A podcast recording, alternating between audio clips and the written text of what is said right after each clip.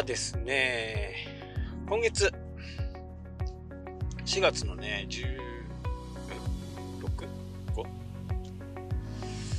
にあるですね、えー、セミナーのことで、まあちょっと 予習を含めた形で、まあ、内容をね、さらっとこう言おうかなと思っています。えー、まあ見つけてもらうサイト、ウェブ戦略っていうようなね、ウェブの最適化という風なタイトルなんですけど、そもそもね、見つけてもらうためには何をしなきゃならないかっていうこと。あと Google がどういうふうなものをねピックアップしていくのかっていうことなんですよ。まあもちろんサイトやブログがなければね探してもらえることがない、えー、Facebook のアカウントがないとダメ。Instagram のアカウントがないとダメ。Twitter のアカウントがあった方がいいとかね。えー、その辺は細々してるんでテクニック的にはね一つの投稿。まあインスタグラムをやってる方だったら分かると思うんですけど、えー、インスタグラムを投稿すると3つも4つもねいろんなところにこう自動で投稿できますよね。だからインスタグラム使うっていうねことはこれありなんですよ。一つの投稿一つのコンテンツでねマルチで使おうと。マルチコンテンツ化っていうのはそういうインスタグラムなんかではできるんですね。ただしどうやって見つけてもらうのかっていうことばっかり考えているとそもそもね見つけてくれてるかもしれないんですよ。つけてくれてるにもかかわらず他行っちゃうということがある。これはね往々にしてあります。で、えー、自分が狙って来てほしいキーワードを書こうがどんなに書こうがお客さんに響かないということもあるとその言葉でお客さん探さないよねっていうことですまずねベースの話からしますね。ベースの話で言うと道を歩いてすれ違おうとしてる人にこの商品買ってください。すごくいいですよ。僕も使ってるからもうすごくいいんですよ。っていう人と自分の友達で結構長い付き合いでもうこのこのシャーペンすげえ書きやすいね。まあシャーペンシルだとしましょう。あのすれ違いの人がねシャーペンシルでこれすごく書きやすいから是非とも買ってください。で友達がこのシャーペンすげえ書き心地がいいんだ。150円だけどね。ってって言った場合にどっちの方を買いますかっていうことなんですね。ソーシャルメディアの多分ね僕のソーシャルメディアでビジネスをやろうってする原点はここなんですよ。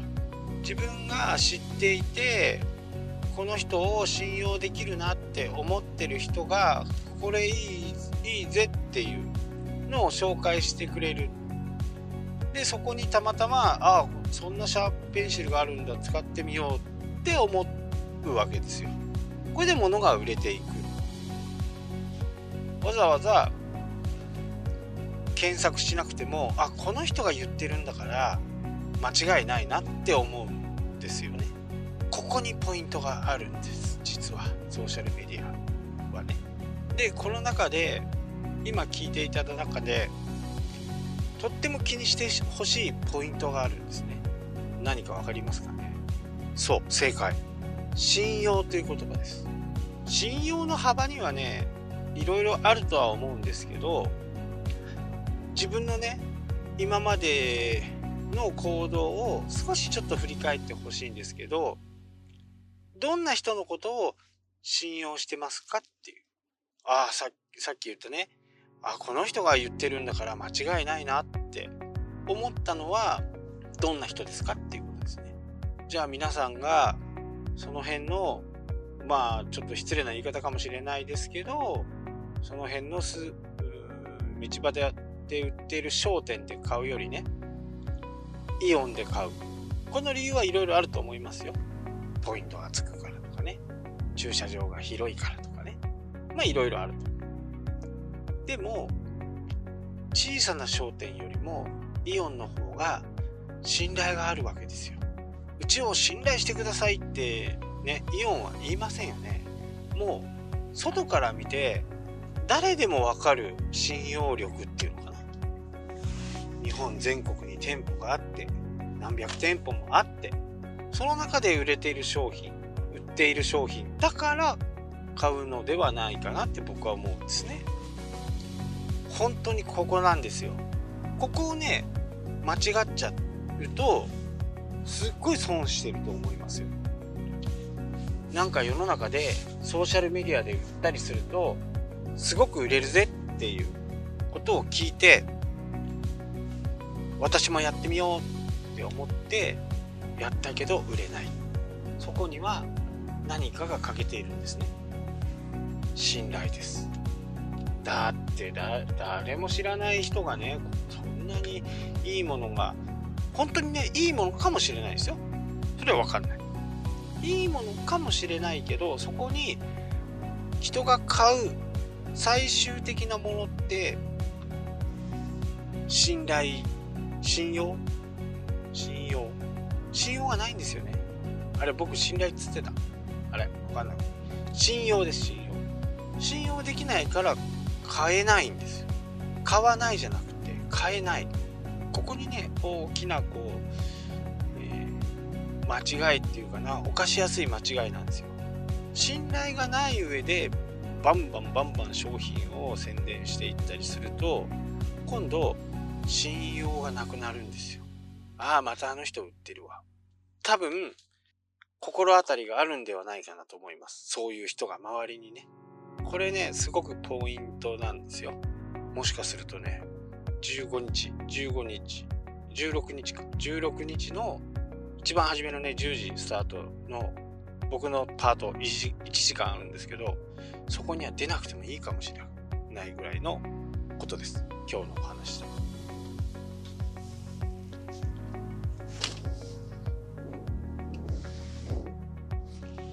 じゃあどうするかってことですよね。なんとなく今の話の中で腑に落ちた人がいるかなとは思うんですよね。じゃあどうするかっていうことです。ソーシャルメディアでも宣伝もしちゃダメ Twitter でも Facebook でも何でも宣伝しちゃダメ信頼がないうちはやらない方がいいですもしかしてすごく性格のいいねすごく可愛い人すごく男らしい人人間的に素晴らしい人。だとしても信用がついていかないうちにそれをやっちゃうと99%失敗します。であ売り方が悪いんだなとか思っちゃうんですね。自分の信用云々かんぬんよりも売り方が悪いんだと。なんか最近ランディングページっていうのがあるらしいぜ。じゃあそれを作ってやってみよう。で高いお金を出して。ランディングページを作ってもらいました。もしくは長い時間をかけて自分でランディングページをペライチで作ってみました。苦労して苦労して作りました。さあローンチかけましょう。1ヶ月前2ヶ月前から少しずつそれに向けてやっているさあ売り出し当日です。売れるか?売れないですよ。なぜならその人には信用がないからです。今までや信用の一つ信用を勝ち取るためのものっていうのはいくつもあります。例えば実績。何年間この業界にいたとか。何千人病気を見てきたとか。腰痛を見てきたとかね。何千人のカウンセリングをした。まあ何千人じゃなくてもいいですよね。100人。年間100人やってきました。一月に15件やってきましたえ大き数字もねちょっと数字のマジックがあってもしあなたが1万人1000人とか2000人とかもう施術が施術とかをやってきたとするんだといいんですけど歴が浅い人、まだ新参者とされる人、その人は、なるべくこう、数字をね、小さくして見せることが必要なんですね。1日1人じゃなくって、自分の営業時間が、えー、6時間とか7時間。6時間だったら6時間に1人来ています。そうすると1日1人よりも6時間に1人の方がインパクトがあるじゃないですか。嘘はいけませんけど6時間に1人は1日1件来てるんだったら問題ないですよね。営業時間の中6時間の営業時間の中で1人来てるんだったら。でも1日1人っていうといやーなんか暇そうなお店だねっていう風になっちゃうじゃないですか。もちろん業種とかいろいろなものによりますよ。よるけど数字新参者は数字をなるべく小さくして大きく見せる。うちのハンコ屋さんの場合もう創業19年です。っていうだけで信用があると思うじゃないですか。そこです。歴とか。あと実績、えー、どこどこ新聞に載りました。テレビに出ました。本書きました。まあ、こういう実績じゃないですか。例えばこの実績は買うことができますよね。悪く言っちゃうと。新聞広告出して広告っぽくない新聞を出す。あとはコミュニティ紙なんかに広告を出す。取材系のね取材風のお金出す形のやつ。そうなるとウェブサイトで紹介できますよね裏がたとえお金が払ってたとしてもこういうふうなことができます。ね、ここここなんですよ。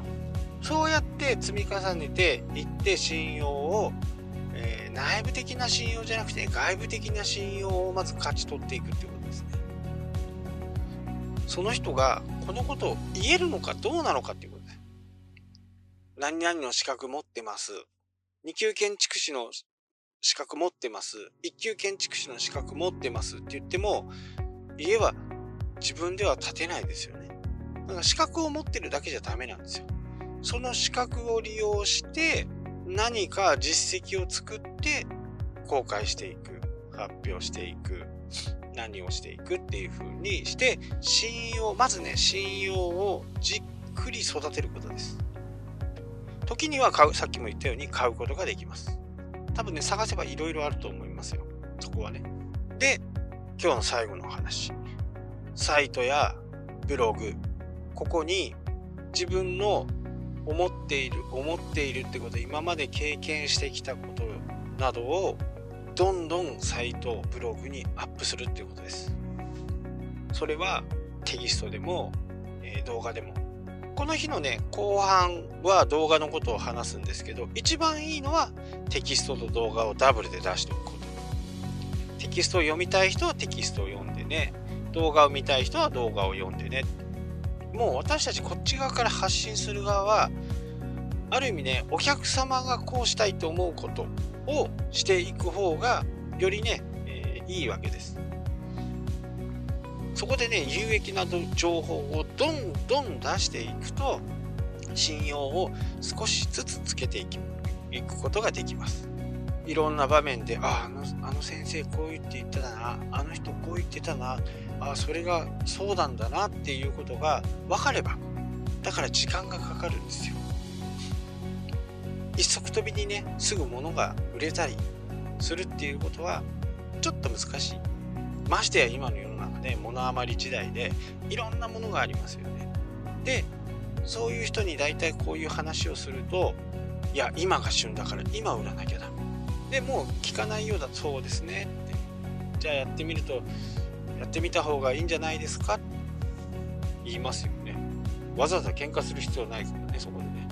ただこれがことね自分の周りのクライアントさんだったりえー、知り合いでね、後輩とか言うんであれば、もうこれはね、ガンとしてやらせないです。さっきも言ったように、そうやって信頼をなくしていく負のスパイラルにね、どんどん入っていくからです。あいつまた宣伝してるよとかね。友達とか友人はご祝儀で買ってくれますよ。ご祝儀でね。それを勘違いする。これがね、ビジネスにとって僕が一番嫌なことです。まあこれはね例として正しくないかもしれないですけど昔の保険屋さんって保険に入る時にやっぱり家族周りの人みんなこう入るわけですよね。これご祝儀ですよ。要は。保険屋さんの幹部に聞いたわけじゃないんでちょっと分かんないですけどそれだけを狙って求人をしてることもあるんじゃないかなってね僕がね悪い上司だったらそうしちゃうかもしれない。新人バーンと入れてね10人も20人も入れて「はい契約取ってこい」そしたらみんなまずは家族とか友人とかお願いするじゃないですか。でそこで上がってきたやつはまあ会社のね利益になるわけですよ。強いては上司の成績になるわけですよ。で何ヶ月間かして契約が取れないもんだから、えー、辞めざるを得なくなる。まあこんなブラック企業がね昔は多分いっぱいあったんじゃないかなって思うんですよね。本当に自分が努力して広告チラシ手巻きのチラシとかね広告とかいろんなものをやってそこに来てもらう実力っていうのは一元さんですよ。一元さんをどうやってリピーターにしていくかっていうことですね。そこで僕は僕もねやりましたよ。飲食やった時に、えー、ご縁がありますようにって言ってごれご縁でねカレーライスを出したりいろいろやりました。でもやっぱりダメでしたねそこは。そこで、えー、人がねリピートするとかっていうのはあまりなかったです。それ目的だから。5円でカレーライスが食べれるカレーライスとコーヒーが飲めるんだったら行こう。みたいな。だから金額はなるべく下げない。なるべくね、まあ、下げなきゃならない時もあるでしょう。原価を計算してね。そういう時もあるけどやっぱりそこは、えー、なるべく下げないで自分の努力をね、えー、いろんなとこに駆使してやってみる。まあこれが一番いいのかなと思います。まあこんな話をね、えー、1, 時1時間目はね、えー、セッション1ではそんな話をしようと思っていますまあこれを文章化にしたりねもう少し分かりやすい、えー、事例を挙げてやろうかなと思っています。今日聞いた人はね、もしかしたら得だったかもしれないですね。はい、というわけで今日はこの辺で終わります。それではまた。したっけ？